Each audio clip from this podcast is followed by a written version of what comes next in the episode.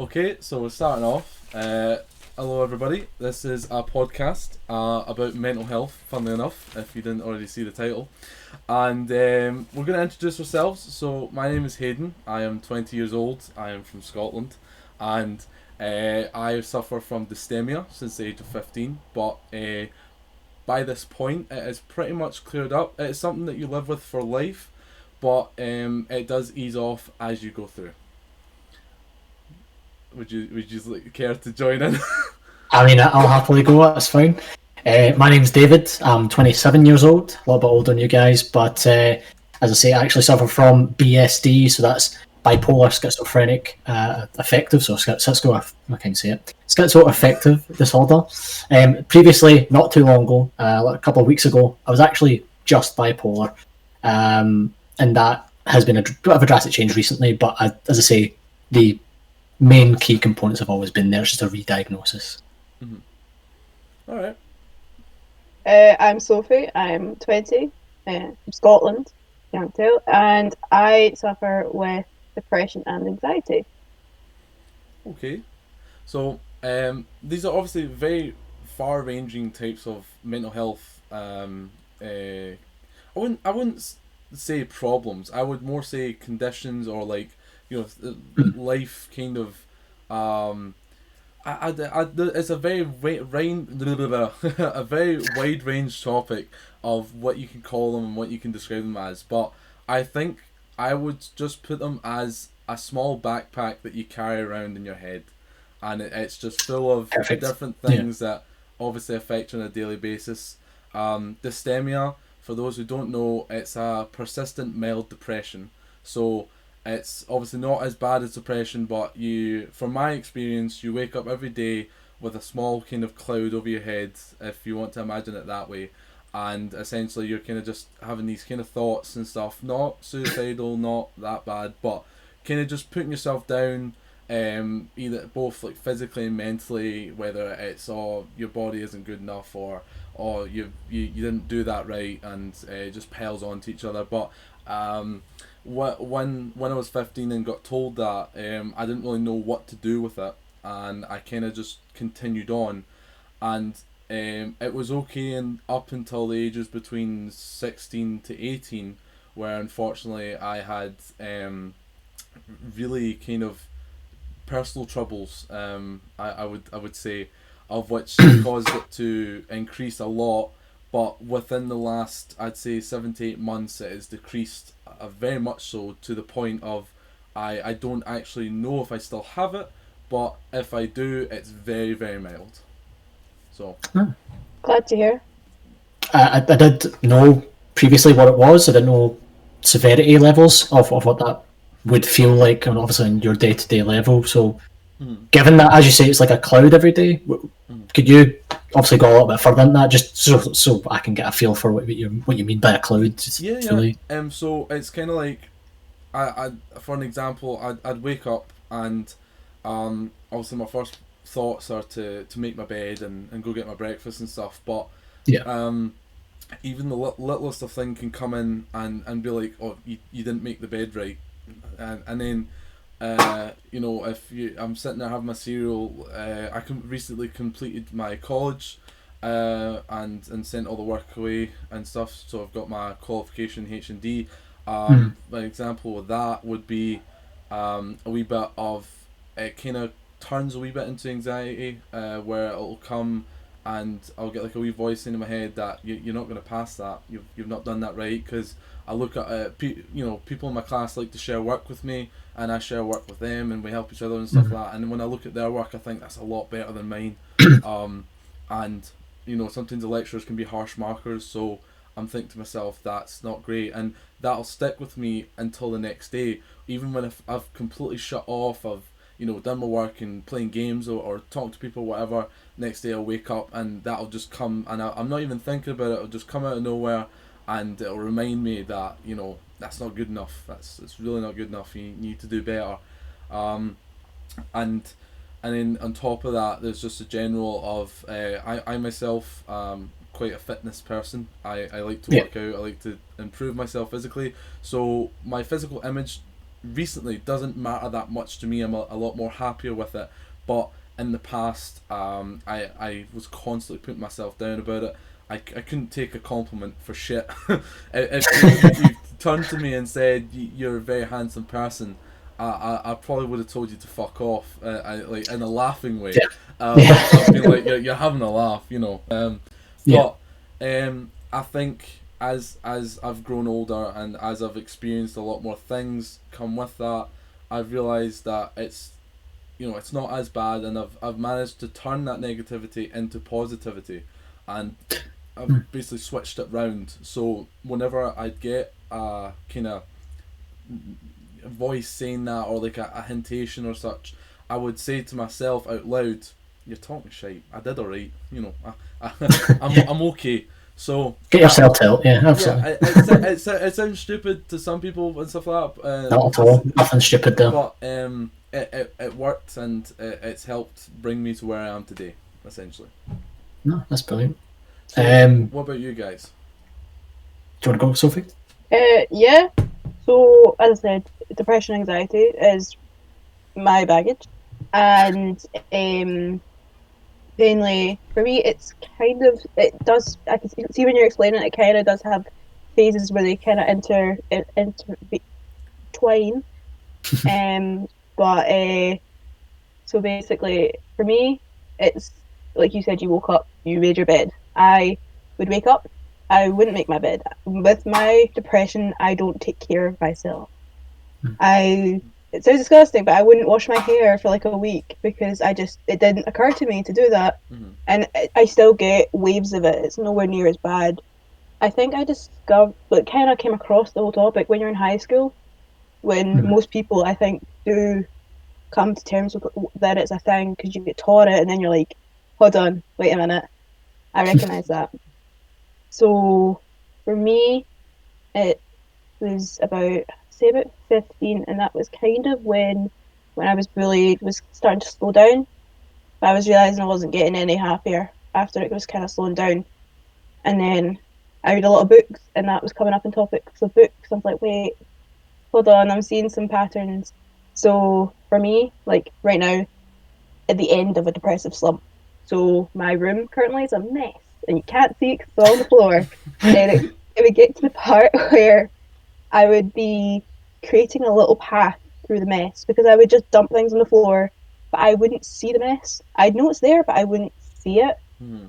Um, and then I'd get to the point where my parents would be like, "This is a mess," and I'm like, I know. "Oh, so is."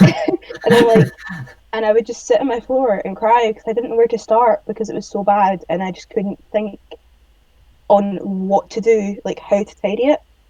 Um, and so I just wouldn't take care of myself because I got bullied a lot for my self image. So I'm like, why do I make an effort if this and that? And I wouldn't, you know, I'd wear the same clothes all the time. I would not be out in my pajamas. I wouldn't. I, I'm trying to be healthier, but I was not healthy Yeah. at all. I'd be eating my emotions, basically. That was a coping quite a mechanism for me.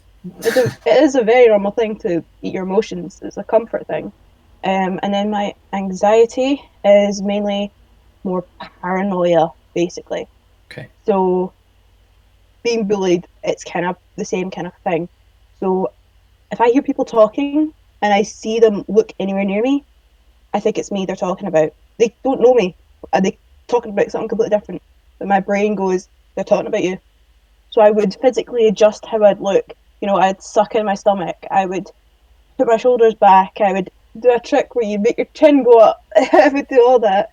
And I would pretend like I would be, I'd try and make myself look as good as possible. And I'd fix my hair and I'd do all this kind of thing. And then if I hear laughing, they're laughing at me. It's all these kind of things where you just, it's it sounds self centered, but it's not because it's fear that it's going to happen again, basically. Yeah. And then I have another thing that linked to my anxiety. You see I play my hair a lot. That's a big thing. Um, but uh, it's it's already kind of got a diagnosis of, diagnosis of itself, and I had to look it up because I don't know how to pronounce it. So it's dermatillomania. Okay. Uh, so basically, it's when you pick at your skin or you pick out hair. So for me, I pick at my scalp because it's a hidden part of me Yeah. because I've got a lot of hair. Um, so basically, if I'm anxious or I don't know what to do with my hands, I pick at my head until I get something, basically. Okay. Something to yeah. relieve the tension. Is that So like pulling out the individual hairs, or is it like scratching the So surface of the skin? it's, it's, scra- it's scratching my scalp, and basically I'll try and pull skin up.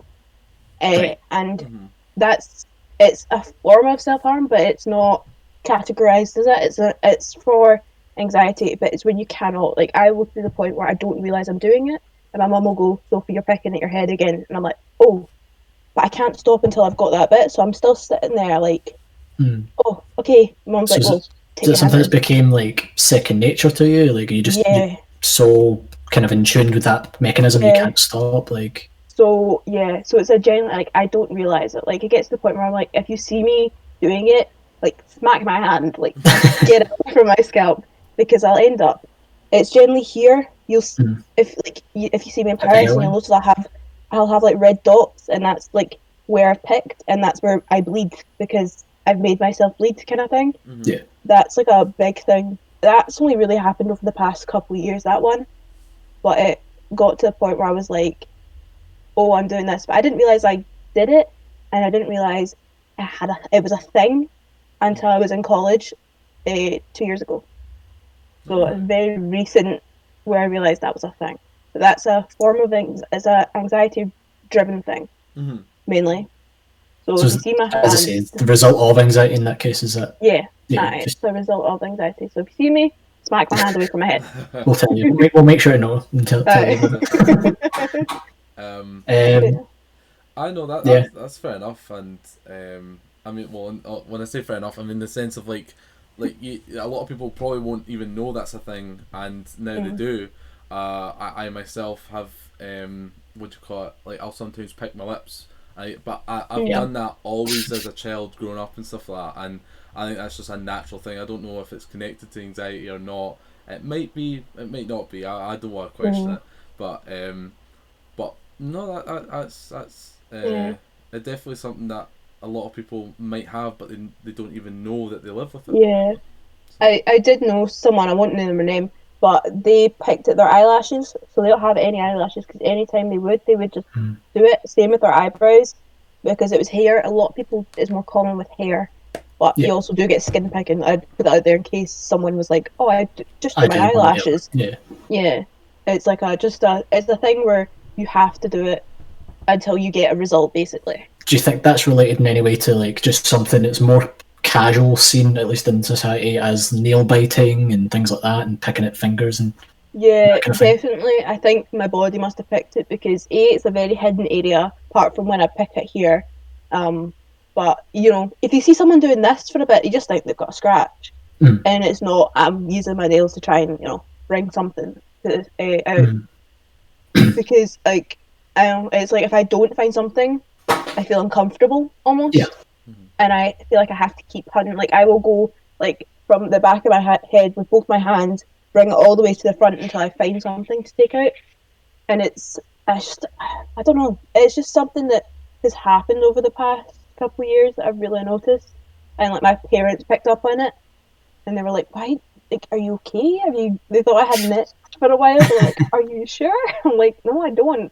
I mean, like, immediately that would have been my first thought. I would- I'm not gonna Yeah. lie. a lot of people have thought that about me. They're like, "You get nits?" I'm like, "No, I just I, I just have an itchy scalp. I promise. I promise, it's it's, it's nothing."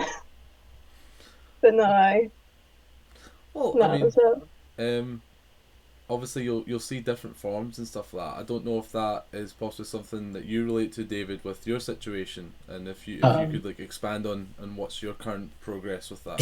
yeah. Um, so, what both of you have said in general, overall, is stuff that either I have experienced um, or currently experience on a constant, um, like forever cycle. So, first of all, for a long time, I was kind of the same diagnosis as Sophie. I think I was diagnosed the first time, I think it was 17 when that happened. Um, I'm now 27, so it was 10 years ago.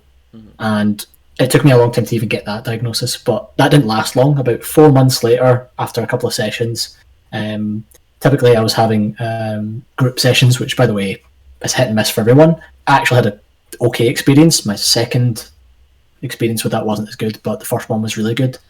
Um, but again, we can go into that another point. My own experience and, kind of where I went diagnosis wise is first of all I had uh, sy- s- symptoms of depression and anxiety, so they went through that process and I got antidepressants, etc. Um, further than that, and then actually, as I say, four months, I think it was four or five months later, um, I went back to the doctor and had more discussions, and basically said, "Look, I think you have bipolar." Um, was always on the table, but I didn't actually get fully diagnosed with that until I hit the age of 21. Um, and it took me the longest time, obviously, from the age of 17 to 21 is quite a long time. So I assumed I didn't have it. Um, when I did get diagnosed, I was then put on many different uh, kind of uh, mood stabilizers, and none of them none of them worked at all. Really, um, the only things they really did for myself was um, the best way to put it is they make you quite sleepy, etc. They make you quite tired, but the actual feelings I was going through, um, the best way to put them, and that's it's obviously developed and got more intense as, as I got to a certain age. Um, for, certainly from the age of 16 upwards, I've always felt something wasn't quite 100%, but I wasn't able to put my finger on it. Um, but essentially, what I go through with the bipolar side of things, if we're just focusing on that, is uh, type 1 is what was this kind of, as I say, there's more types. It's type 1 and 2, and then is mixed. Um, there's also a couple of other outliers from that, which are more minimal, um, closer to actually what uh, I'd say probably you're you're likely to have there, um, um, your, your, yourself. So as, as I say, like it's it's uh, cycles of up and down, mania, and then depression. Um, The mania, um, people think, oh, that's fine. You're actually really bubbly and you're really happy and you're this, that, and the other. It's like, no, that's dangerous. um, because the main reason is I am incapable of stopping myself from doing basically being a yes man and I'll constantly just do things regardless of my own safety or anyone else's, which is also part of it. Um, type one is is the more extreme in the sense of it's longer periods of heightened mania and longer periods of um, depression. Um, the, the mania itself, there's two stages of mania. There's a kind of uh, sort of, I would say, a mid medium kind of feeling of mania, which is uh, activity in the brain. Your brain doesn't shut the fuck up. Uh, um, and then above that, you get this. It's it's a kind of it's exhausting because you're currently experiencing it. Your body's doing whatever it wants to, not as such as it wants to, but um, when you have a thought, you do it. Whatever the, you say, whatever's on your head, like you just it comes out regardless. Um, that's my own experience with that. Everyone has obviously slightly different ones. Bipolar type two is much more uh, kind of muffled than that. But Not to say it's not still an issue. It's obviously a bit more muffled than that. But their cycles are, I believe, are, are much shorter, and so it can be more fast. And again, then you get things like BPD, which is borderline personality, which is close to both of those issues, and as well as uh, autism uh, as well. And those are all kind of what they're called sister diagnoses. They're, they're all very close um, in how they operate. Um, for myself, I never really had any issues um, with what I have now, um, which was hallucinations and voice hearing. Um, that was about the age of 23. It really kicked in. I, I first heard my first voice, and it was probably the most scary thing I've ever heard in my life. I don't remember it exactly, but I remember the feeling.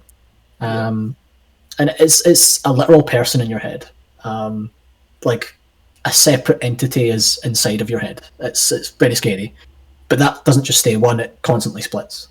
Um, for myself, anyway. Um, as I say, I can only say from own experience with all these, but now being re-diagnosed with um, schizoaffective disorder or bipolar schizoaffective disorder (BSD), um, which honestly, when they first said it, I was just like, "Oh, that makes sense." um, it, it was like, "Oh, that describes everything perfectly, thank you." Like, whereas before, bipolar just seemed a little off. It seemed a bit funny because I was experiencing a lot more hallucinations than the majority of people would under that diagnosis, um, which is why it is separate and has a definition that's different. Um, for myself, I've been on lithium. We're talking how many years is it now? I guess like four and a half, five years um, since I was on that because of well, the, the bipolar side of things, nothing was working, so they they went, had to go all the way back to the oldest um, kind of working medicine for it, which is lithium, Mm. um, which are taken two different forms. It can be um, certainly it can be a pill. Um, typically, it's the pill, and that's what I usually have have in my kitchen.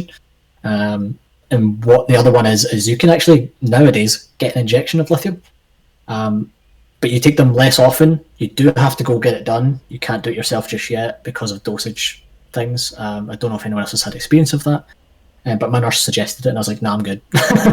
um, but with with what I do, with that lithium comes other issues, which is um, I can experience extreme nausea. Um, I can, you know, sickness. It can actually make my uh, mood swings far worse. Um, so it's not always helpful, but it does majority of the time help to kind of quieten down the noise. Is the best way to put it. Mm. Um, and and uh, for myself, um, at least now, I have, as I say, with lithium, you have to get um, blood tests every six weeks. Um, so track marks up here. Um, so I've had I've had comments on that before. Going, do you, do you take drugs? Are you you know like all this? And I'm just like, I mean, technically, yeah, but um, it's just one of those experiences where I'm learning as I go, and I think there's no other way to go around that. The more I read about it, the more I get more confused, and I'm like, I'm not fucking ready to read that. That's Yeah. not for me right now. Uh, uh, the experience that I'm having is more identifiable, I guess, because it's current. And if I talk openly about it, as I'm sure you guys know at least, um, I'm avidly open about this kind of stuff because I feel if I'm open about it, someone else might be experiencing it. At least I'm not alone, and they might contact me, and then I'm not alone. so it kind of makes me feel a little better too. Um, there's kind of catharsis to all that, I think. Would you um? So a question I've got um would be, would you feel there's a bit of a stigma? Because obviously, like when people hear bipolar disorder, instantly people are usually like, oh, they must be batshit fucking crazy. when obviously that's not the case. I I have another friend who has BPD, and they're completely fine. Like it's not as um over the fucking top as people make it out to be. Uh, it can just be little. It can be little bursts, such as like maybe one minute you text them, they're completely fine. Then the next minute they're just a wee bit depressed and like they're they're, Yeah. they're not. Uh, they're a bit dry, uh, as as people would put it nowadays. Like it's Yeah. it, it's it's one of these things. But what what kind of experience have you had with that? Have you had anyone kind of shove that in your face, or or of maybe like you were talking to someone romantic wise and you brought this up and they thought, mm, you know, can you either elaborate or and stuff. So That's a decent question, really. Um, for so I actually have oddly have had ninety nine percent of the time great experiences open up to people about this stuff. Um, I have had one experience. I was seeing a girl for a little while, um, which is difficult for people uh, with these conditions, particularly uh, just relationships in general. It could be family, it doesn't matter, friendships. The whole thing can be too much for some people to handle, and that's hey, that's that's fair enough. I can't force that on someone. Does that make sense? I can't force them to carry what I have. Um, not that I want them to either. It's more a sense of, hey, are you able to at least acknowledge that I'm doing this right now, and it's nothing to do with you. I apologize if you feel that way, but you know, trying to trying to like fit that into a relationship or many relationships in your life is, is quite a process. A- As you mentioned, obviously BPD. It's I just want to make the distinction. Obviously, that's borderline personality disorder, whereas bipolar is a little separate. In fact, quite vastly so. Um, because BPD, as far as my own experience with that, um, I've had a couple of girlfriends in the past with it. Um, certainly, um, one of my uh, more recent ones, and I think about 2000, I want to say early 2019, to late 2018. Um, I was, as I say, seeing a girl. She had quite se- severe uh, BPD, um, and she had more of an attachment base issue, um, where her emotions were she had what's called an FP, Mhm. and that's a favorite person. It's an individual they will. Um, the best way to describe it, I'll just be blunt as I can in my very limited knowledge of that, which is certainly obsessed. It's, it's an obsession uh, of doesn't matter the attention that individual's giving you. It's it's good. It's what you want, Mhm. regardless if that person is berating you and bullying you, and you could be the worst person in the world to that individual, and they'll still love you. Full stop. They will. You are their everything. You are their entire world, and that's my window into it. But obviously, far less kind of severe um, versions of that. Mhm. But from that angle, I can see why that itself is also a difficult kind of box to put into a relationship and carry that into the into the relationship. Mhm. Uh, from our own perspective, as I say, with particularly hallucinations, um, when you're processing that at a time with other people around you, um, one of the best things that you could do is help that person. Um, I would say try and gain their, their grasp back onto reality, or help them with their mechanisms that they do use to do so, Mhm. so they don't fully what I call let go. Um, again, there's different terms for that. Essentially, for me, it's texture. If I have something, um, particularly I do it with my skin a lot. I do it like my thumbs. I do that. If you see me doing this, I am seeing stuff right now. there's stuff in the room that is not in the room, or the room's changed. It's uh, there's little bits that's that's here there. For me, um, I don't like to talk about the thing whilst it's active. Yeah. Um, particularly, I'll go quiet, or I'll ignore it entirely.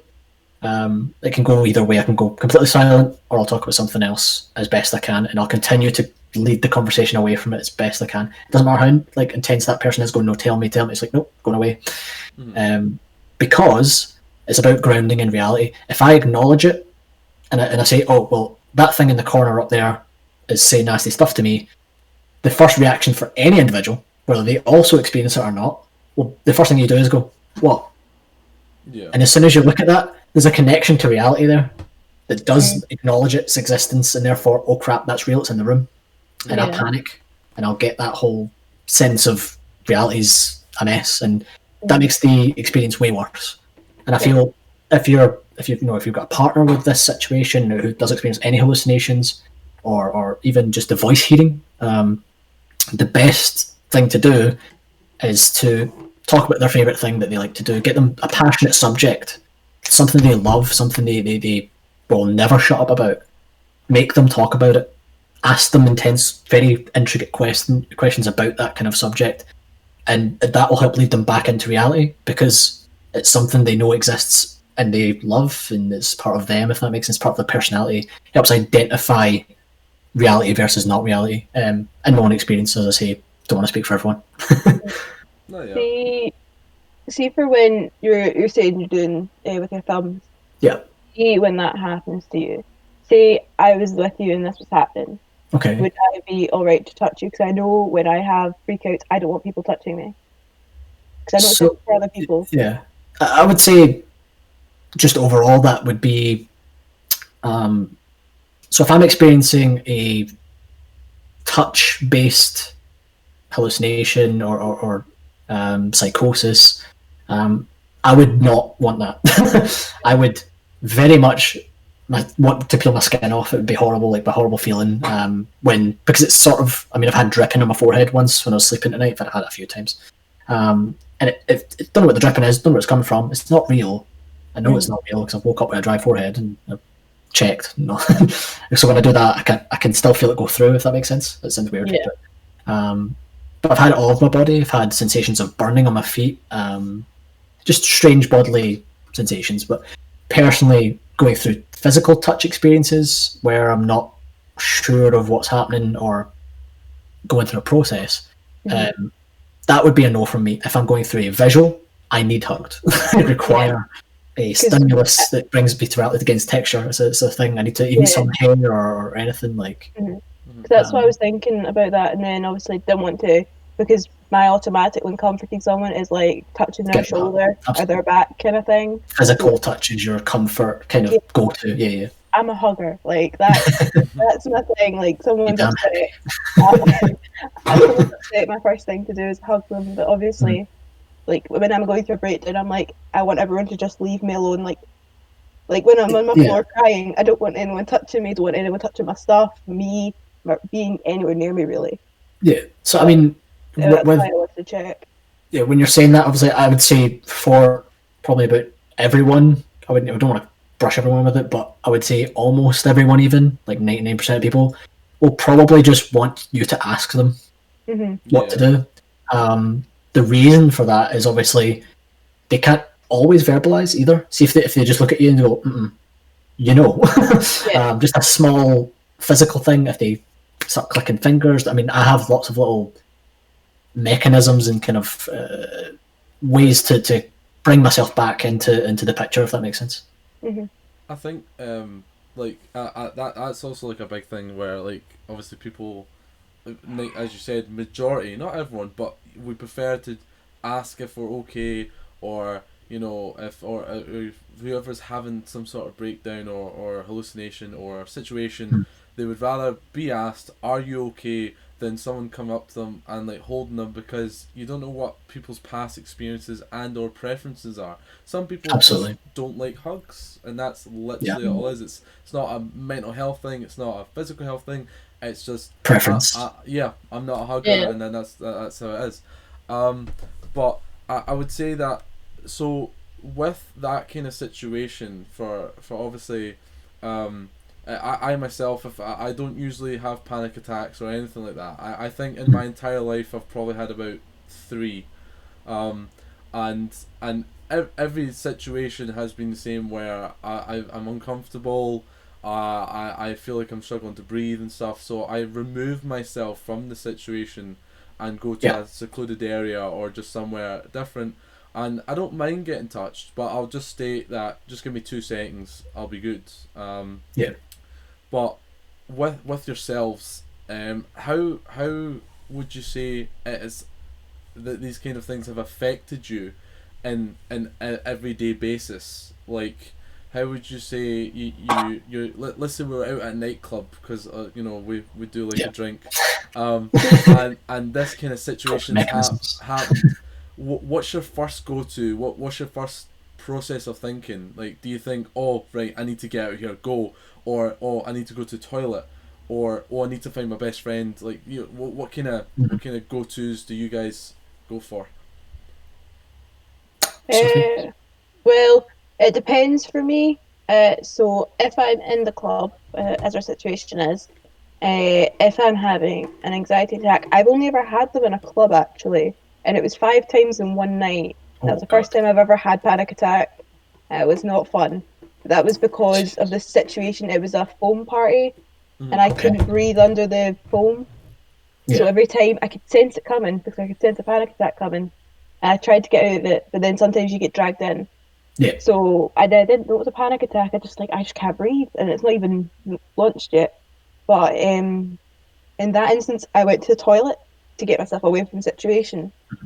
But if it's a depressive episode, I just completely just I'm not me. I just kind of turn into like a robot version of myself almost. And some people generally do pick up on it because, I mean, you know, I'm once I've had a drink in me, uh, I'm pretty loud and energetic, but I turn into, excuse me, sorry, uh, I turn into like a ghost of me almost. autopilot Yeah. Yeah, A I'm in like a I'm like a survival survival mode basically. Mhm. I'll be like dancing away, and then just something will just like uh, maybe I'll think maybe I don't look good tonight. You know, maybe they're laughing at me. Uh, may say someone I've been dancing with, like a pal of mine, they go off with someone else. I'm like, right, they don't like me, Yeah. and I just shut down, and then that's me basically for the whole night, unless basically it's a person that's kind of got to drag me out of those situations. And in terms of I don't like being touched when it's like a crying episode, but if I'm in a shutdown episode, I rely on someone being with me Yeah. to bring me back out of it. That so anxiety attacks, bathroom.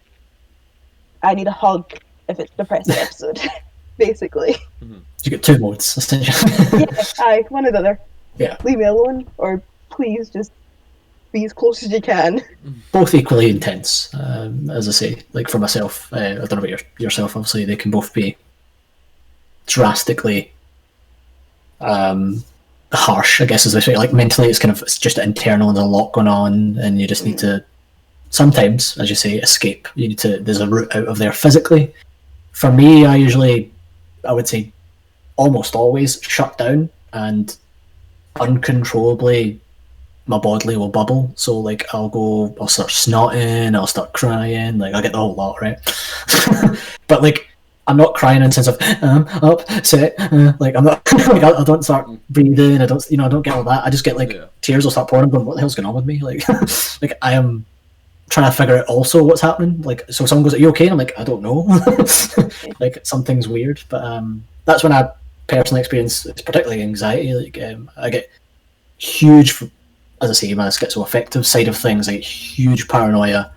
Um, I have strange thoughts as well due to that because my thoughts get warped again by I guess the best way to describe it is um, the the voices or the thoughts. They kind of, mean, they can kind of meld at times. It's really hard to distinguish at most times, but they become sort of this active, um, kind of. I would say there's a catalyst for my next actual thing I'm going to say, or the next. Um, again, I'm always fighting them, so bear with me. Uh, the next thing I'm trying to to battle against. Uh, like externally because always my, my inner voices think there's a fight. There's always a fight. There's always an argument to be had or, or, or there's always a intense kind of thing external and it's, that's not the case. I could be lying back sitting listening to asmr and my brain will go oh hey yeah guess what? Your house is on fire. And i'm like what? Like i get paranoia beyond belief. So i don't just get like oh people are laughing at me and talking about me. I do sometimes get that particularly when i hear a laugh like as you say when you walk down the street the first thought to my head is that's about me. That is about me. And again, you're not being selfish, you're not being self-centered. Your brain just doesn't shut the fuck up, um, and your brain doesn't know when to to give in and go. They are just having a good laugh with some pals. That's all they're doing. Do you know I mean? They're talking. They don't know you. They don't know who the hell you are. You're just walking past. Oh, but they're laughing at my jacket. They're laughing at my shoes, or. Just little things, tiny, tiny things. Um, but I feel, particularly, I think in your case, Sophie, do these things for you just as a question for myself do these things snowball? Do these build up and then that's when you get a, a panic attack or, or, or, any kind of other um, sort of outburst i guess? For me i've got claustrophobia. So okay. when the first panic attack triggered it was when i couldn't breathe or see. So basically being pretty small in a foam party it falls off the tall people and Okay. goes on to the small people. Yep. Like I'm pretty sure Hayden, you had to bury me out of the foam. I, I, I At was one feeling it as point. well. I, taken I, away it, it, it was a lot. It was it was honestly um, quite. A, This is why I don't go off on parties. amount. Um, and and I, I don't have claustrophobia, but I felt claustrophobic. That's how much. there's just so was. much yeah going on And it, it goes in your eyes, it goes in your your nose. So and like when you try and breathe, it burns. Yeah, it goes So- right up. Like I had a stranger use his t-shirt to wipe it away from my face because he could just see how much I was clawing lot, away at yeah. my face.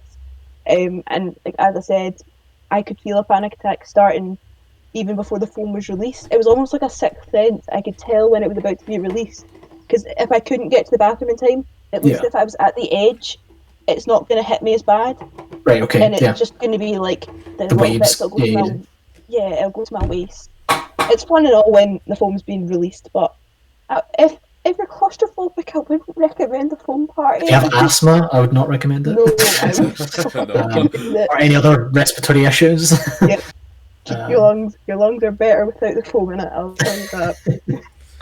a good um a good kind of leeway from from those onto uh some something else is like Mm.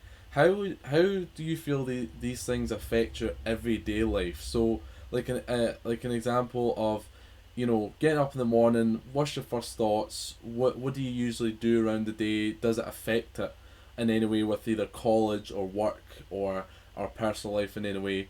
Uh, obviously I've said at the start mine doesn't really do that for me anymore. I am uh, very fortunate uh, in the sense of uh, was only uh, it, it essentially much like much like this unfortunate pandemic it peaked at, at the Yeah. ages of, of 17 and 18 and then it came right back down and with that I've uh, gained a lot more self-confidence uh, a lot more uh, intellectual confidence you know within my own ability to do things um, and I would I would say that like when I did have it, it obviously it's not really voices. It's just a few thoughts and stuff like that. So Hmm. um, it, it can't really compare to anything a lot serious, um, as it is literally it was just mild. But um, for me, you know, you get up, you had the odd thought or two, and it would stick with you. But that's all it does for me. So so, how, how about you guys? How does that affect your your everyday basis? I mean, first of all, I just want to say all of it's serious. Just just to clear that up, but just uh, you're saying obviously it's not maybe not as intense and constant, but it doesn't mean it's not serious. It does it has equal value if that makes sense. Yeah, no. Um, from my own perspective, I think everyone's internal stuff is equal value um, over the board. But on a day to day basis, for myself, um, currently working from home due to the situation. But if I wasn't, I would be going to work typically Monday to Friday. Um, I work, start work at 8 a.m., so I have to get up pretty early. Um, living in Paisley, uh, trying to go to Glasgow is not too long of a journey, but certainly I need to get up a little bit earlier than, than most people would. Um, so when I start work, when I actually get to work, so getting to work is a bit of a challenge in itself. I get up, go shower, and then I have food. Uh, then I get myself ready. Um, you know, but th- during that process, it's all happening. I could be going through the process of walking past a physical manifestation of something or thing. Typically, my experiences aren't so clear, and it's really always quite difficult to remember all of them because um, you get brain fog along with this, so therefore it starts to disappear and like a fake. It's like a kind of fake memory. It doesn't really feel hundred percent there. Um, so I would walk past like a shadow or kind of a smoky thing in a corner, or just kind of what they call corner of the eye syndrome, um, which is a very real thing for every single human being. Sometimes you can feel like if you put your hand over here, you know your hand's over here, but you can't actually see it, and then you start imagining stuff over there. So that's what your brain does. It puts information in there, and my brain overdoes that essentially and puts it right here in front. Um, so when I go through that process, I have to, as I say, comfort myself in the sense of ground ground myself back into reality, understand, and whilst I'm still doing other things, try and just continue on with a goal and find that goal and achieve that goal. I have to, even if it's small, if I go up, go get your shoes on, I'm like, okay, cool, done. What next? Go get the keys. All right, okay, go get the keys. Just small little things that, that tend to um, I guess put me back into this is normal, this is real life. Everything else that's going on around you, you can mostly ignore. Um, the voice stuff is much harder because that's consistent um, and just there are moments obviously of, of, silence. In fact, I'll have hours of silence and it'll just go boom and, and it'll be small little of almost nasally voices. Sometimes it's, mines are quite annoying is the best way, and you can't ignore them. I think that's sort of the purpose. um, and they'll say just some stupid shit that doesn't make sense. Sometimes there's there's almost a language that doesn't really sound like anything I understand. Um, so I have to go through that whilst going to work, and then I obviously before I do what I do now, uh, before I did what I do now, sorry.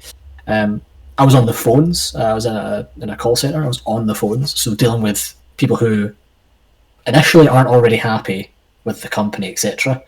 And I have to then calm them down, whilst I'm also not going through the best of times. So it's not easy. Um, in fact, there's moments where I go, nope, I'm going to go chill out for a bit. and my, I'm lucky to have my work understand that and accept me for that. That is not always the case, and in fact, the majority of cases, it's it's it's getting better now these days, of course. But it's still there's a long way to go um, with with understanding and, and, giving time to individuals with issues like myself or even you guys.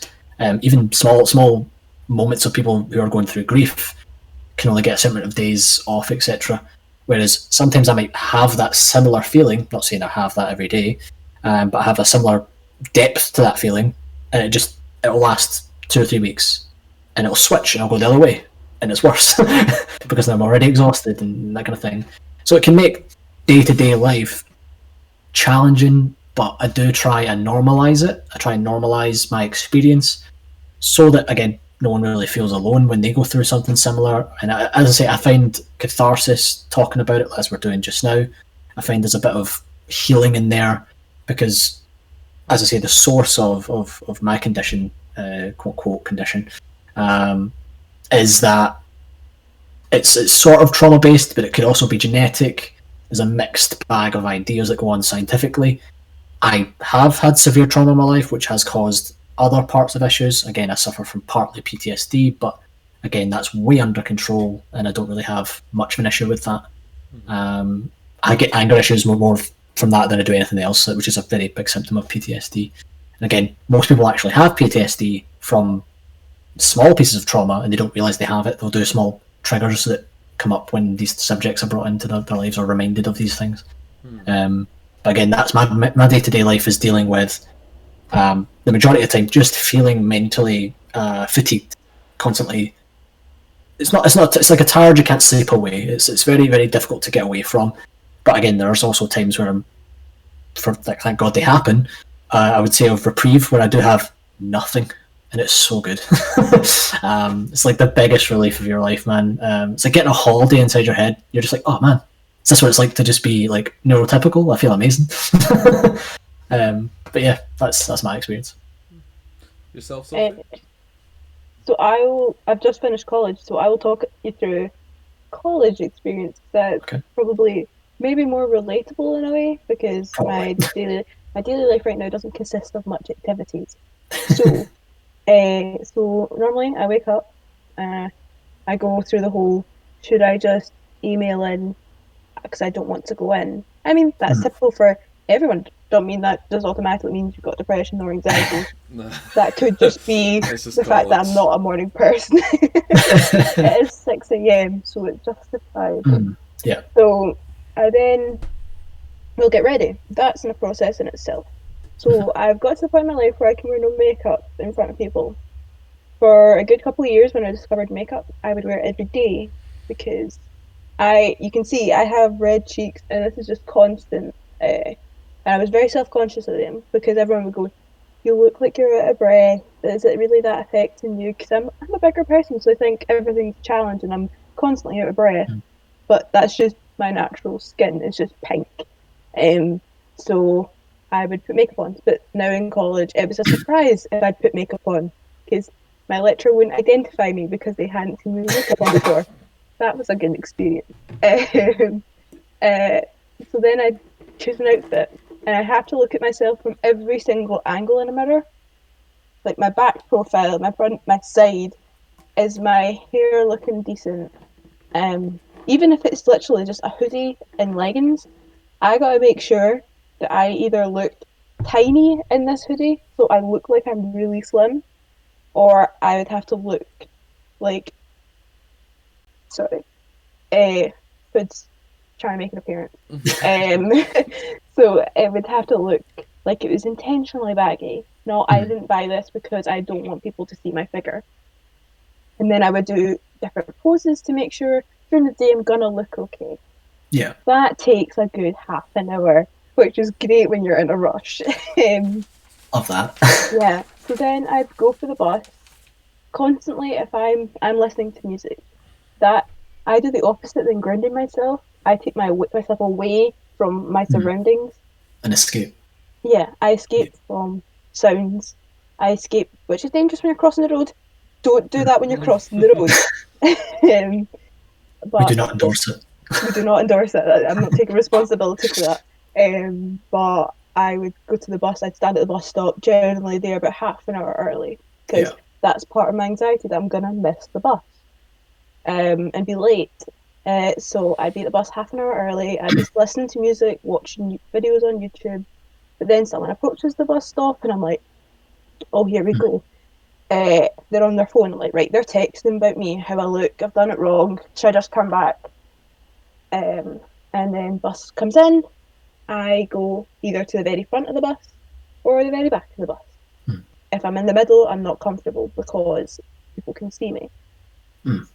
So I have developed a habit where I cover this part of my face. I would wear a scarf even in really warm heat because I was terrified people would see my double chin and hate me because of it and think, gosh, look at her. Mm, I wouldn't I wouldn't with that. So that was a big thing. It's something I catch myself even in my own house doing where I'll go like this or bite onto it so you Mhm. can't see this part further down. Uh, and then I'd also use something to cover my stomach. Uh, still do that. Um, that's just I want to look really nice, and that's not sometimes to me. So I cover it. Then I'm in college, and I do art, as you two will know, Yeah. I sit next to really talented people, and that's not good for me. Like I'll support them, I'll love them, I I, I tell them their stuff's amazing, and I hate them for it, but um, they'll be good at something, and um, I look at mine, I'm like, that's that's that's not what they're doing. You've done something wrong. It doesn't look good like theirs, and you're like staring at it.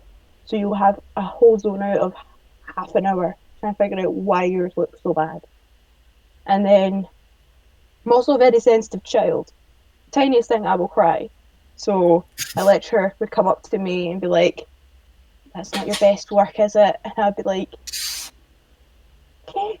So I'd take my phone and my headphones and I'd sit for 40 minutes in the bathroom just crying because he said he didn't like it. It is not the profession I should be in if I can't take criticism but, you know, we're here, we're managing. But, uh, yeah, music's a big escapism for me. Books Yeah. and music so, and video games, especially Animal Crossing right now, I would say. Very peaceful one. I, I as much as I do like my first person shooter, person shooter games, I do like a good calming life simulator where I'm not myself. Basically, I try and escape my own self as much as possible, which is the Yeah. opposite than you, David. You like to be grounded to make sure you're here. Yeah. I like to be somewhere else. I like to be in this fantasy land I brought up in my head to I try and would like escape my to- thoughts. I I would like to add to that that I do actually have both sides of that coin. I go through cycles of entirely both of that. I mean, there's a, there's a reason I used to play D and D, right? Uh, we're trying to organize like Dungeons and Dragons, um, and different card games like Werewolf and, and, and kind of things like that. If you've ever played Towns of Salem, etc. Um, like uh, that that that kind of concept of I want to become another individual is 100% identifiable. like I totally agree. Um, it doesn't even matter who that person is. It could be pretty much the same as me with slightly different aspect. But is it me? Oh, I wonder what they're going through. I wonder what they're doing.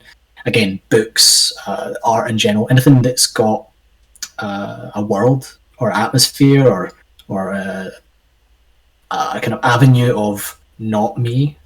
Absolutely, I'll chase that. I will chase that to hell.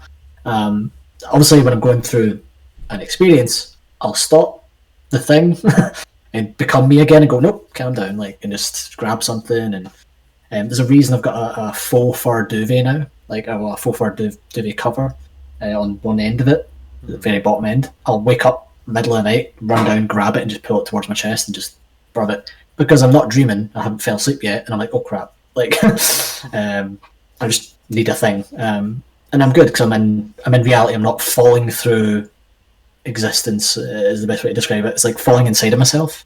Mhm. It's a weird way to describe it, but I don't know if you've ever had a dream where you're falling Yeah. or any or any kind of drug induced experience where that's happening. Um, not going to say anything to you guys, but as I say, that is a very similar feeling, um, and it's it's very strange. You feel like you're folding, like in, into. It's very odd. Um, I get that quite often just um, when I lie down. So I like to have my head a bit higher.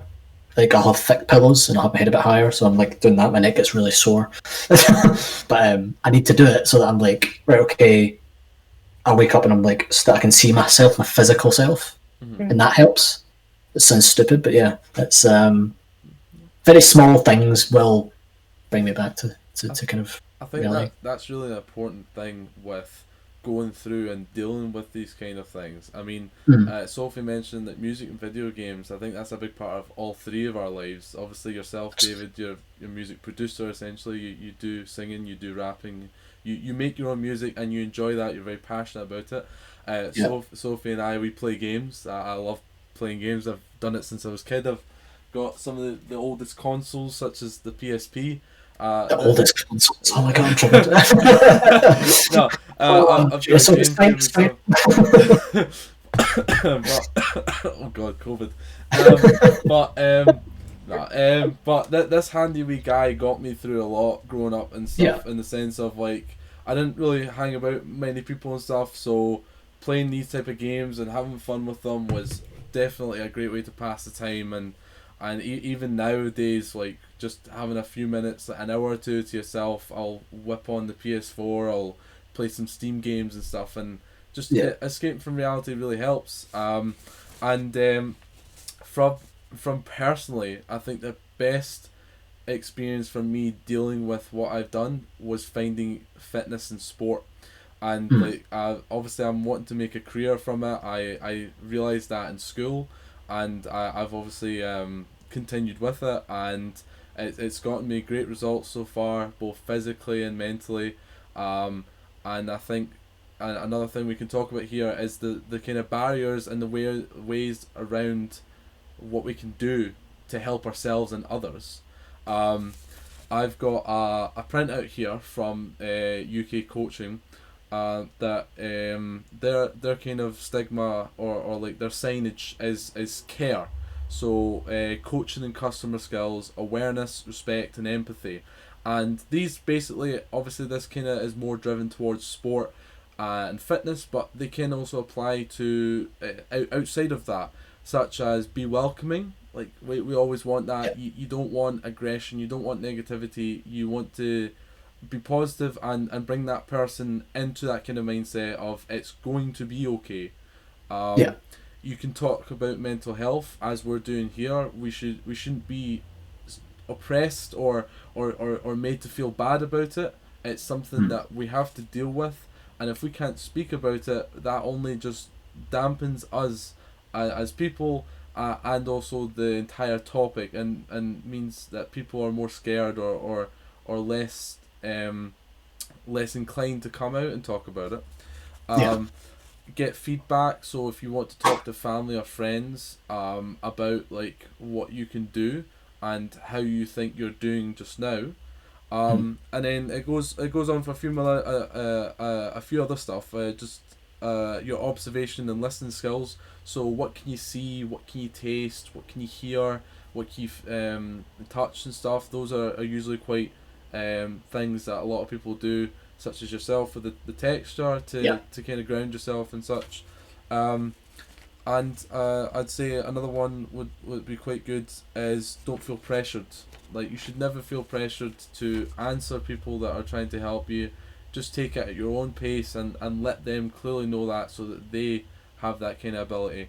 Um, but from from yourselves, what would you say to people that are, are either dealing with these current situations or completely different in the giant spectrum that there is? What kind of uh, would you say activities or things that you can do that you would suggest to help? Um, I, I would say dampen or or just maybe closure a wee bit for people, you know. So yeah Uh, I would definitely try and find a hobby away from maybe if you're wanting to be alone, something you can do by yourself. Hmm. So, say if you had a hobby of football and but you don't want to be near people, Hmm. like maybe the video game of football, like FIFA or something like that, or you know, kick it against the wall.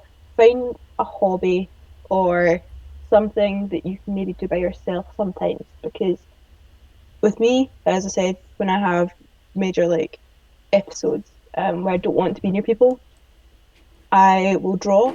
But obviously, I do art. That's Yeah. always been a big relief of emotions. like I have a full sketchbook filled of just. I don't care what it is I draw. It's just my emotion. It's like mainly all in black and white because that'll be the colors I kind of see when I'm having these things. Uh, it's not gonna be perfect. I've never shared it before because it's just you know it's like a diary basically.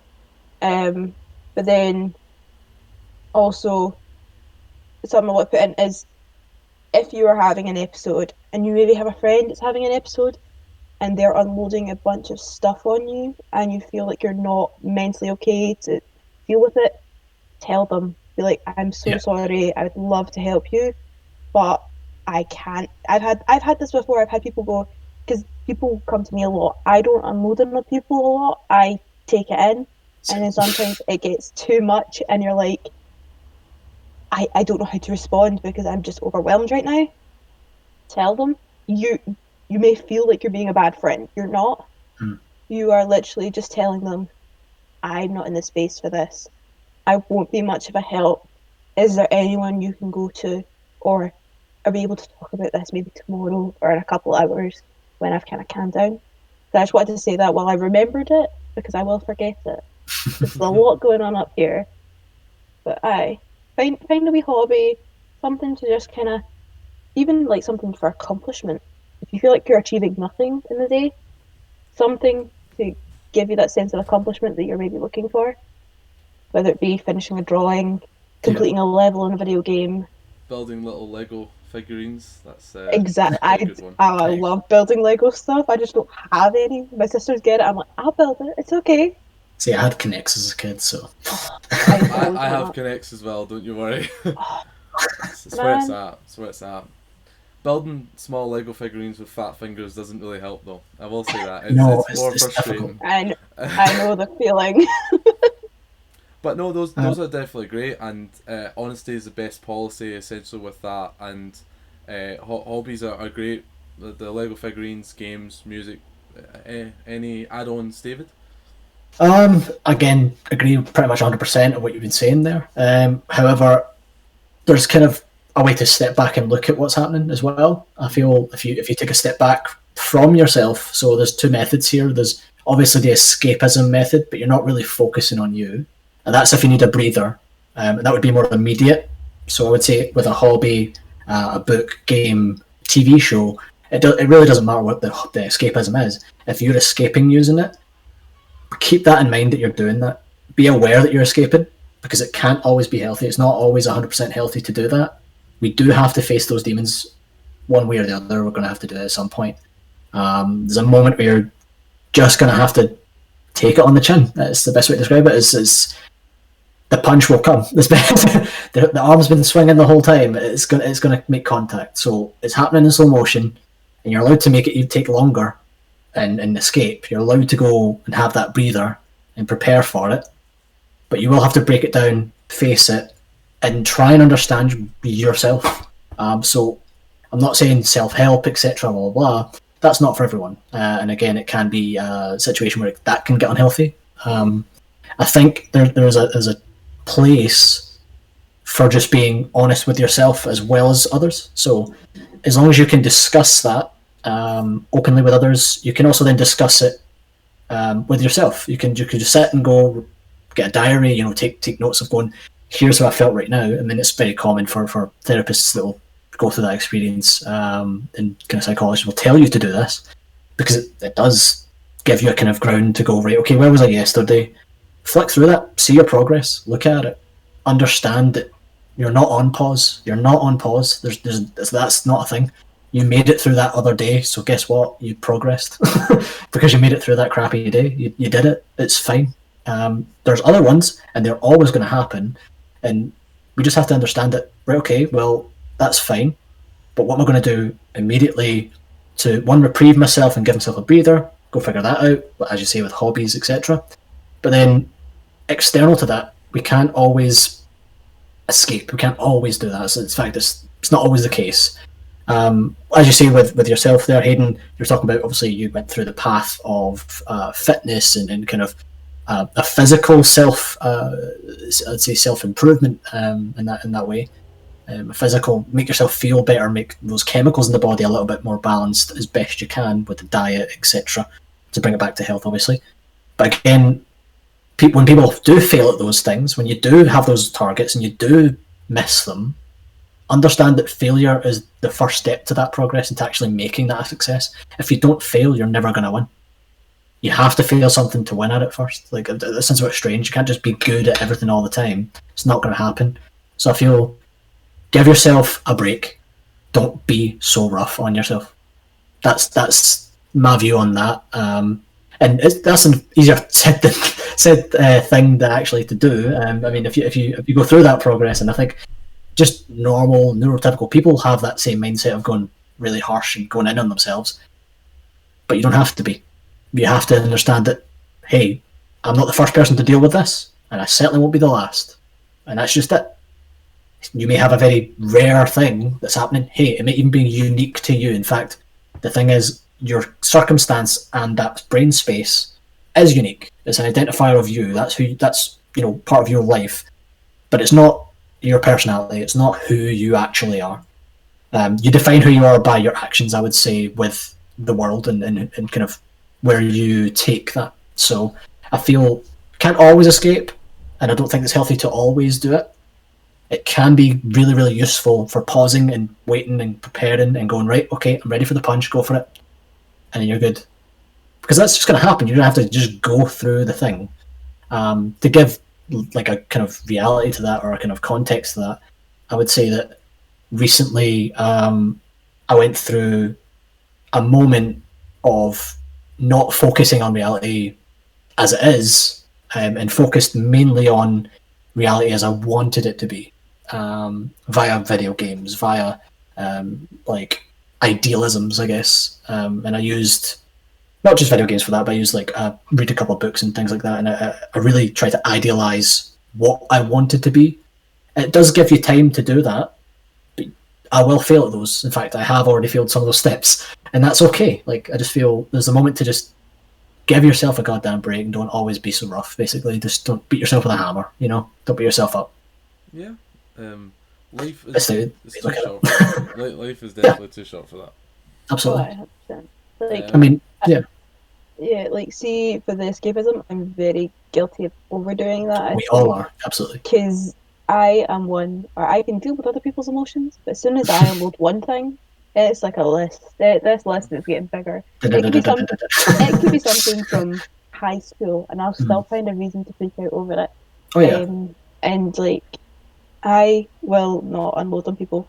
I will be the person to, you know, think about it by myself Yeah, because I've uh. escaped too long because I don't want to accept it's real. Like that's a fairly valid reason to think this. But um, for me, if I'm having a really rough day, Hmm.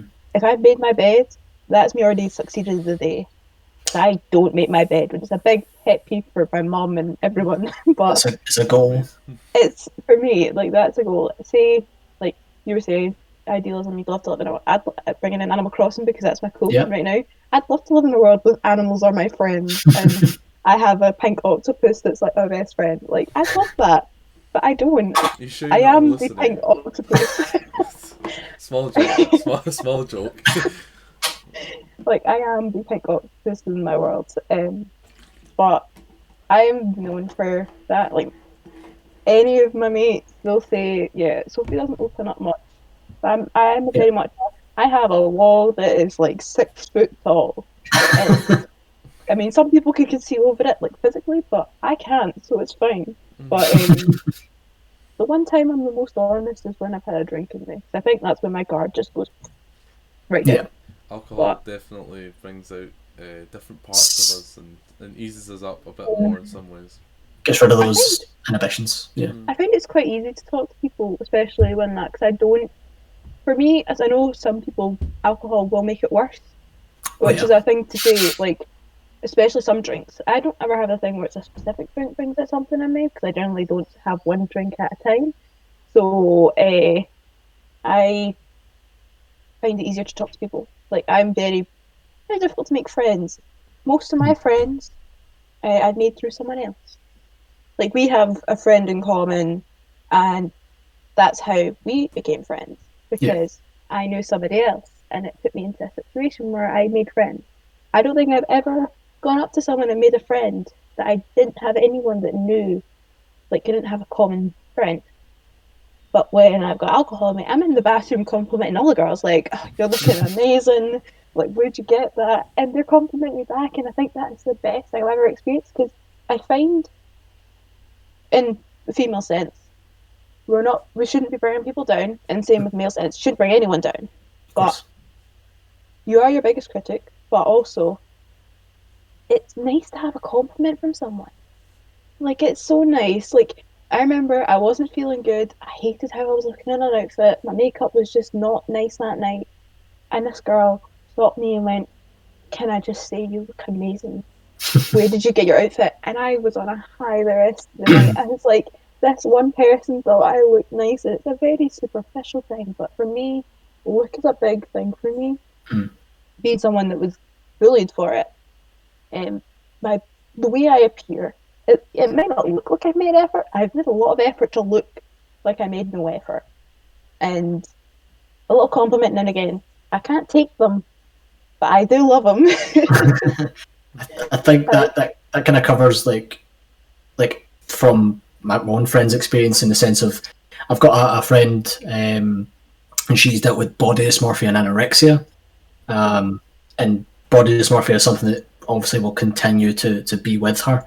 Um, whereas she's beaten the physical condition of anorexia to a degree. The mental side of that will always linger.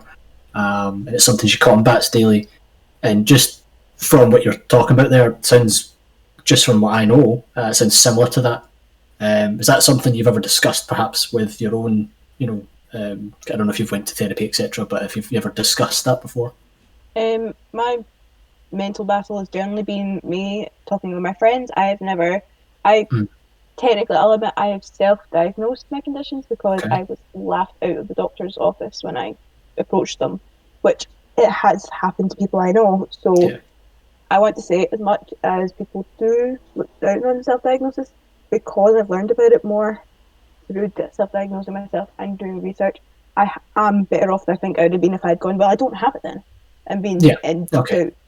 So it gives me something to help myself put it on. So technically self-diagnosed because I was laughed out of the doctor's office, but um, so with body dysmorphia, growing up on social media, you associate that with people of transgender, people who Mhm. are transgender, because that's something that's highly spoken about. So I didn't think it was a thing for anyone other Mhm. than people that were transgender. Um, but it's definitely, I think, something I do struggle with. Maybe not to an extreme level, but sometimes I'll see myself and I'm looking good, like I look good. But then sometimes I'll look at myself and I'm like, no. Like in this hot weather, this because it's been so hot, it's the first time I've walked my dog in shorts, like walked Yeah. outside my house in shorts in the UK in five years. I would go through the heat in leggings and jeans because I hated it. Yeah. I because I could just tell people were looking at me, kind of thing. But Mhm. they're not. They don't. Honestly, they might be looking like, oh my goodness, that girl's uh, like she's so pale. The sun's reflecting off her, and it's hurting my You eyes. just can't see you. They're like, oh, Jesus. I'm just like a walking like light. I think the life's doing that to my forehead right now. I know how you're feeling. I know how you're feeling. um, but yeah, like another example, swimming costumes. Like I know a lot of people are talking about going to the beach after all this uh, pandemic stuff is over. Me, I will go, but the likelihood of me taking my top off and wearing shorts, or even if I have a swimming costume on, is very very low because last time I wore a swimming costume in the UK, I was 11 and I've only been I've only been abroad t- since 2017. So, I mean that was because a kid said, "Hey, you've been on TV, right?" And I was like, "No." And he's like, "Yeah, you're the Peach from James and the Giant Peach." Oh, And I was like, Kids, "Oh." man. And this kid was like, I'm gonna say like nine, so he wasn't much younger than me. And when I was 11, I was a skinny legend, man. I was. but um. These things can impact and stay with you. Though that's that's kind it of you know. And even when you get people like your best mates, they say to you, "But no, you're you're you look beautiful." You don't feel it, and when people tell you this, you're like, "You're lying to me." Don't lie Yeah. to me. Just be honest. there's a mistrust there of like, is that are they being biased to be nice? Are they trying to trick Aye. me? Or are they you know Aye, this paranoia starts to kick in. Yeah, like a lot of things, and someone will say, "Oh yeah, wear this," and you're like, "I just don't feel nice in it," and they're like, "No, no, no, you look great," and I'm like, "But do you just want to look better than me in photos? Do you want me to look bad?" That's Mhm. As much as I I trust my friends hundred percent. My brain doesn't.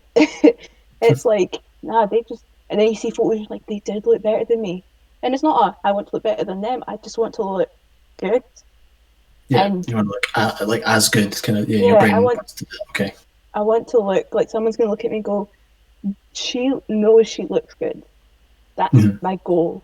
And see, I got an outfit recently, and I've never felt so confident in my life when I wore that outfit out once. I've worn it out once, and I've never felt so confident in my life.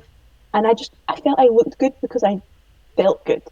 Yeah, I mean, I think that's probably a massive part of of, of generally um, our society is is to Mm. pressure to then, you know, to actually look good. And I think whether we want to say it or not, sometimes we always look good Mm. on some level. Like because hey, we may have rolled out our bed and we're fucking. I mean, my hair's fucking sticking up at the back and everything. I just I, brushed it, it just didn't work. So I was just like, all right, okay, I'll just face directly on and not move. It's fine. Uh, um, but yeah, I, I don't feel like there has to be days of going, I feel outstanding every day. That would one get tiring, and you wouldn't feel that every day because you're feeling it every day. If that makes sense. Um, but you do need those low moments to then feel those good moments. Yeah. So I think that's partially at play for yourself. Maybe um, there's moments Yeah. of like, I mean, I think it goes for me anyway. I know that. there's moments where I'm like, damn, you look fucking pretty damn fine. Look good in that suit, or like, you know, like just this there's an item on you that makes you feel better. Mhm. Um, but again, that comes back to mechanisms of things like uh, unnecessary purchases, etc. um, I mean, I, I don't know if I've ever talked about it, and just to kind of reel back to earlier, my mania side of things, where I make bad decisions. I got myself in two grand worth of debt at the age of nineteen, um, because of uh, basically gambling at the casino. Mhm. Uh, I I made I made all that money back and paid it. It was all good, but it took a long time, and that's when I really kind of realized, hey, this is fucking serious. Like I knew what was going on. Like I don't have an addiction to gambling. Hell, I barely gamble. I've, in fact, the last time I gambled was then.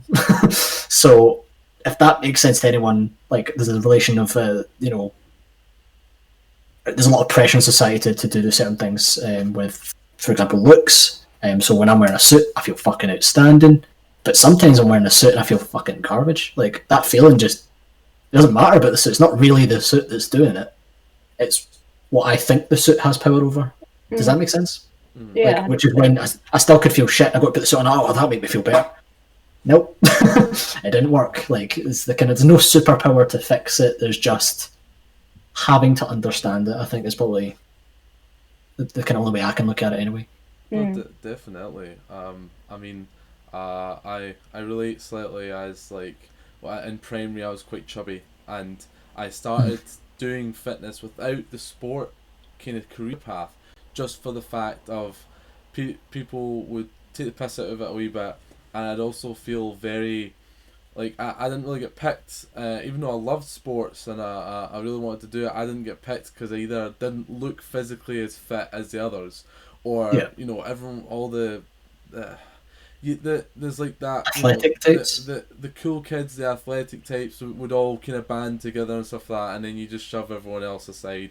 That Yeah. that's happened for years. It's very common. People know about that, um, and hopefully that kind of from either like our generation onwards can hopefully stop and just include everyone. It doesn't matter your shape, your size, your height, your your weight. Um, everyone has different advantages and disadvantages, and I can tell you that now because um, i since becoming a sports coach, I've learned a lot about what h- how much um, littlest of things can make a difference in the sense of my, my sport is rugby. I'm five foot ten. I, I currently weigh 13 and a half stone and I, I was um, I, I didn't think that I would have the capabilities or the strength to tackle someone that was maybe six foot four and 17 stone because you think the size differences that makes a matter and, and in a sense it does but it, it, it actually at the same time it doesn't because the little guy has more advantage over the big guy not only with weight but technique because if you use your weight to a certain advantage this is obviously going i'm not going to go into this because it's sport doesn't have a- Yeah. but just just you get the example that it can happen. So um, people have their own strengths and weaknesses and uh, from that I, I wanted to get more physically fit. I wanted to be stronger um, just because i felt that like it's not fair. And Mm. you know uh, i could do everything they could do. Maybe not just as maybe they did it a wee bit better but i still was at a high level um, Yeah. and I just think that it's quite unfair to shun someone aside, even if they have near to the same potential talent as you, just because of the way they look or just because of the way they act and stuff. Um, Yeah. Yeah. and and and just a, a side like note from earlier uh, for people who deal with things everyone deals with things differently sophia much like yourself where i keep things to myself i talk through it myself and if i really do need help i will happily just talk to someone i'll just message someone that i can trust and i'll, I'll have a quick conversation that's about it um, but you know people who are watching this or, or view this and stuff make sure that you realize that whatever way you deal with it should be healthy. Don't deal with it in an unhealthy way, which is just bottling up, not even talking to yourself. Like if you just completely shun it aside and completely don't even sit for ten minutes and be like, right, okay, this is what happened. This is how you deal with it, blah blah blah. If you don't do that, that's not good. I would suggest, Yeah. from my point of view, either talking to someone, talking to a professional, or talking to yourself whenever it deems necessary. Um, but um, to bring it back, um, yeah, that's completely understandable, and body image seems to be a a thing nowadays where people are either accepting of it or not accepting of it, and obviously as a human race, we're still adapting with that. Um, yeah. so, but what I hope to do is bring that positive impact of, you know, doesn't matter your size, doesn't matter your height, your weight, your age, you can still be physically fit and you can still be mentally fit. And Mm. that's, I think, what as a nation we're hopefully going to strive for in the next few years to upcoming um, future decades. And I think we can all agree on hopefully that will happen. But uh, I think we're on a bit of a standstill with the unfortunate pandemic slash practically civil war in America, but we won't go into that as, as No. that's a completely different topic. Um, Uh, but I think we'll we'll finish up here a wee bit. Um, if you guys want to say any last few things before we, we, we cut things off until next time, but uh, just go for it. Uh, I'll say one thing to anyone that's listening that's maybe on the other side of this and just want to learn about it, uh, or even just anyone really. Um, as we said, words do have a big impact. I will use an example. Uh, my bullying stopped a lot in high school, um, around the age of 16. I, like, I myself have always been, well, mainly overweight for my age. And I was one of the bigger girls in my year. And our uh, gym classes were split boys and girls. And I had actually mentioned this today because I didn't think it'd be brought up. But um, I was always picked for softball and like Kin-Ball first because I was really good at catching. I wasn't a runner, but I could catch and jump. That was a good thing. And so people, the popular girls, would pick me to be on their team. And I was like, I feel like a spokesperson for people that like that are like me, because they can see I can do it, even though I don't look like them.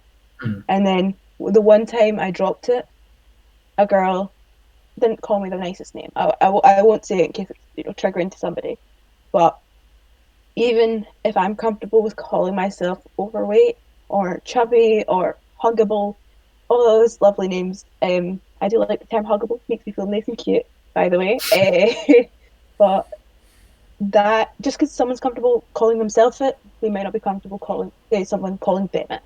Because I know if I call myself certain things, that's me making a joke at myself to try and make myself feel better, make people laugh at my expense. But I don't mind because they're laughing.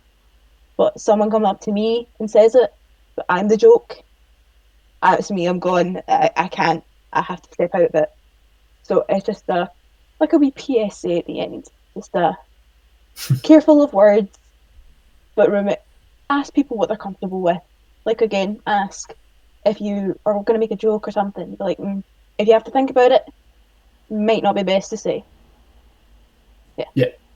Um, totally agree with that. Um, just for myself, I think the best aspect for pretty much any condition, be it physical, mental, um, doesn't really matter. Um, the, the same goes just if you have something to, to query with that person, if you're actually interested, 99% of people will be happier that you ask than you just stare or you just talk about them, you know, separately from, from actually direct conversation. But again, ask them first. It's like, hey, can I ask a very personal question and move from there? Um, some hey, if they say no, just leave it, drop it, move on. It's just how it is. Um, some people aren't ready for that. Um, but if you guys, if anyone is watching this, perhaps knows me of any in any format, all I need to do is ask me, and I'm happy to tell you because I'd rather someone ask me directly and say, hey, what happens when X scenario or Y scenario? Like, just ask because I will give you my complete honest answer. Basically, I will give you. Doesn't matter how weird and scary it is, you may find it. The honesty part is kind of the important part for me. Is that people get a reality of, out of of these conditions, particularly um, the kind of more stigmatized ones, which would be you know uh, schizoaffective and, and schizophrenia in general, um, and anything to do with psychosis. Um, voice hearing's a big one. Um, if you ever want to learn, and we're talking about video games earlier, if you ever want to learn um, uh, kind of any generally what that feels like, that, that actual experience of what I go through, or similar at least. Um, and I don't really remember the name of it suddenly, but it's is it Seluna? What's it called? Does anyone know? You guys, the game I'm talking about? It's is it a game it's it's, it's, it's, an, it's like a, kind of you, put- you have to have headphones for or earphones. Like VR kind of thing, or No, no, no. Um, it came out on Xbox. The, uh, I want to say Xbox One and PS4. It's, it's like a Celtic Warrior thing. I will remember it. We'll put. Up, I'm sure I'll give it to to, to, to Hayden, and he could probably comment about it. But it's a very lifelike experience um, from my perspective. It's about a, a Celtic warrior, Pict, um, and they're invaded by Vikings. At least in her head, she suffers from voice hearing significantly. She's jailed for that by her father in the village and her husband is sacrificed. And it's about her journey. Um, oh, that's it. Hellblade. I remembered it. she goes to Hell, um, the Viking Hell, H E L, um, to basically return her husband's soul, which is in the head uh, in her religion, because she has his head in a bag. It's very gross, but um, it's about her journey through that and how what she experiences, which is um, Viking warriors and demons that physically come at her, and there's puzzles which your brain does kind of make up. It's very, very strange, but you have to do things in a certain way for to get access to the next thing. And the game represents it so well. Um, it's it's it's a, it's a crazy thing, but you have to play it with headphones because the voice hearing is highly important. Um, you hear it go round you, uh, full circle, and that is terrifyingly real for me because when I hear it, I'm like, wow, this is literally what I hear. That's crazy. Um, but even visually speaking, it was it was quite representative, and that's because they, they researched and, and actually had people with psychosis and other kind of aspects of psychosis, um, so schizophrenia and, and even further than that, split personalities, etc. Um, they had those people tell them what that's like, exactly what that's like, and then had them play test it. What it was too far one way, okay, we'll pull it that way, and refined it over time. There's another one coming out, um, I believe, and again, this is not sponsored by this game, but it's just if you want to experience it yourself yeah. um, I feel it, it represented it for myself very, very well. Um, to the point where everyone who has played it so far and has came back to me and said, "Wow, like that's that's a lot," um, and they kind of understood more. And I feel like their the empathy from that individual has now tenfold increased. It's, they they get it. Um, not that it's hundred percent representative because it's a video game. It has to be fun, Hmm. but the story itself is very good, and then the actual representation was outstanding generally. Would you, as a small side note, would you say it's kind of similar to? Have you ever heard of eight D audio, where the yeah, mus- I've heard that. music goes round, so like it'll travel from this. Yeah. It, it, that's what it sounds like. But Directional, it- yeah. ah, is that kind of similar to to what? So- you just, Yeah, absolutely. So, so what, what's happening? I, I don't know if anyone watches it, but certainly aspects of ASMR. If you search YouTube, you'll find out what that is. Um, typically, they'll have either two mics or multiple mics, and if they have one, it has multiple um, uh, cardioid pickups. Essentially, Uh, they'll pick up sound from each side or left and right, and they'll go close to one end and close to the other. It's exactly how they recorded that audio.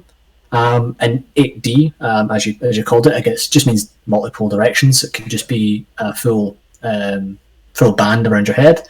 Um, the pickups everywhere, um, but it gets when it gets closer, it gets like I guess is the, the the proximity effect kicks in, and it gets a little bit louder and more personal and intimate, and that's what it feels like. See, when you get those goosebumps, that ASMR, that is what it feels like.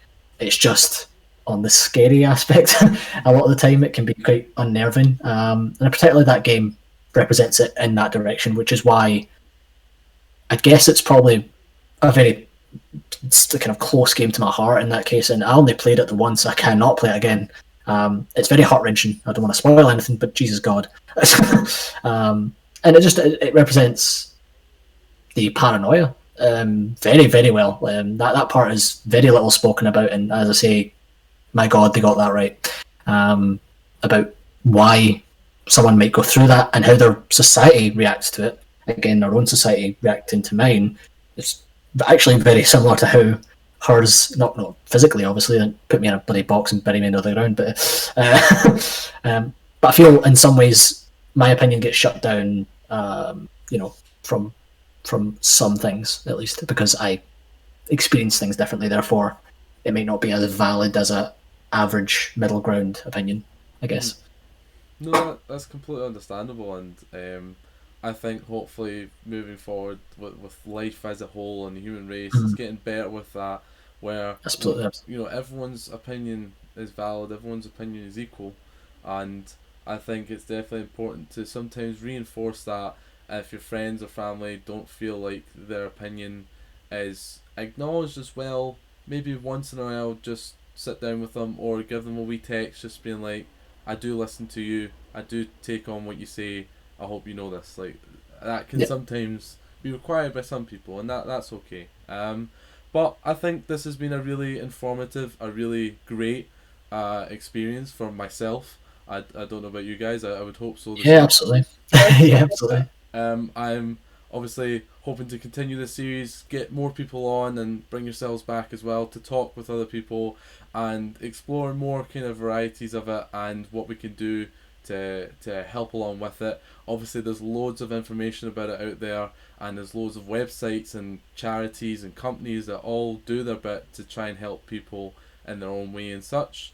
Uh, at some point, I will probably throw a few links that are for websites that can give information, as I don't think it's appropriate for us to maybe give direct like links to maybe a doctor, a GP, whatever. That's your choice. Go and do as you such. But uh, for example, a company called Mind, they work with sport and UK coaching on how to deal with uh, kind of mental health within sport and activities and even out with that. And so they're obviously a, a great company to go to. But um, no, that this has been great. I hope you guys have enjoyed this. Um, and I'll hopefully have you on next time. Um, last two second words you want to say to anyone before we go?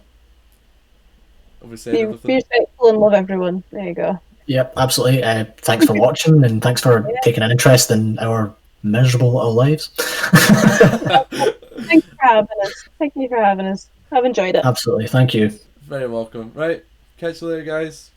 See you later. Bye.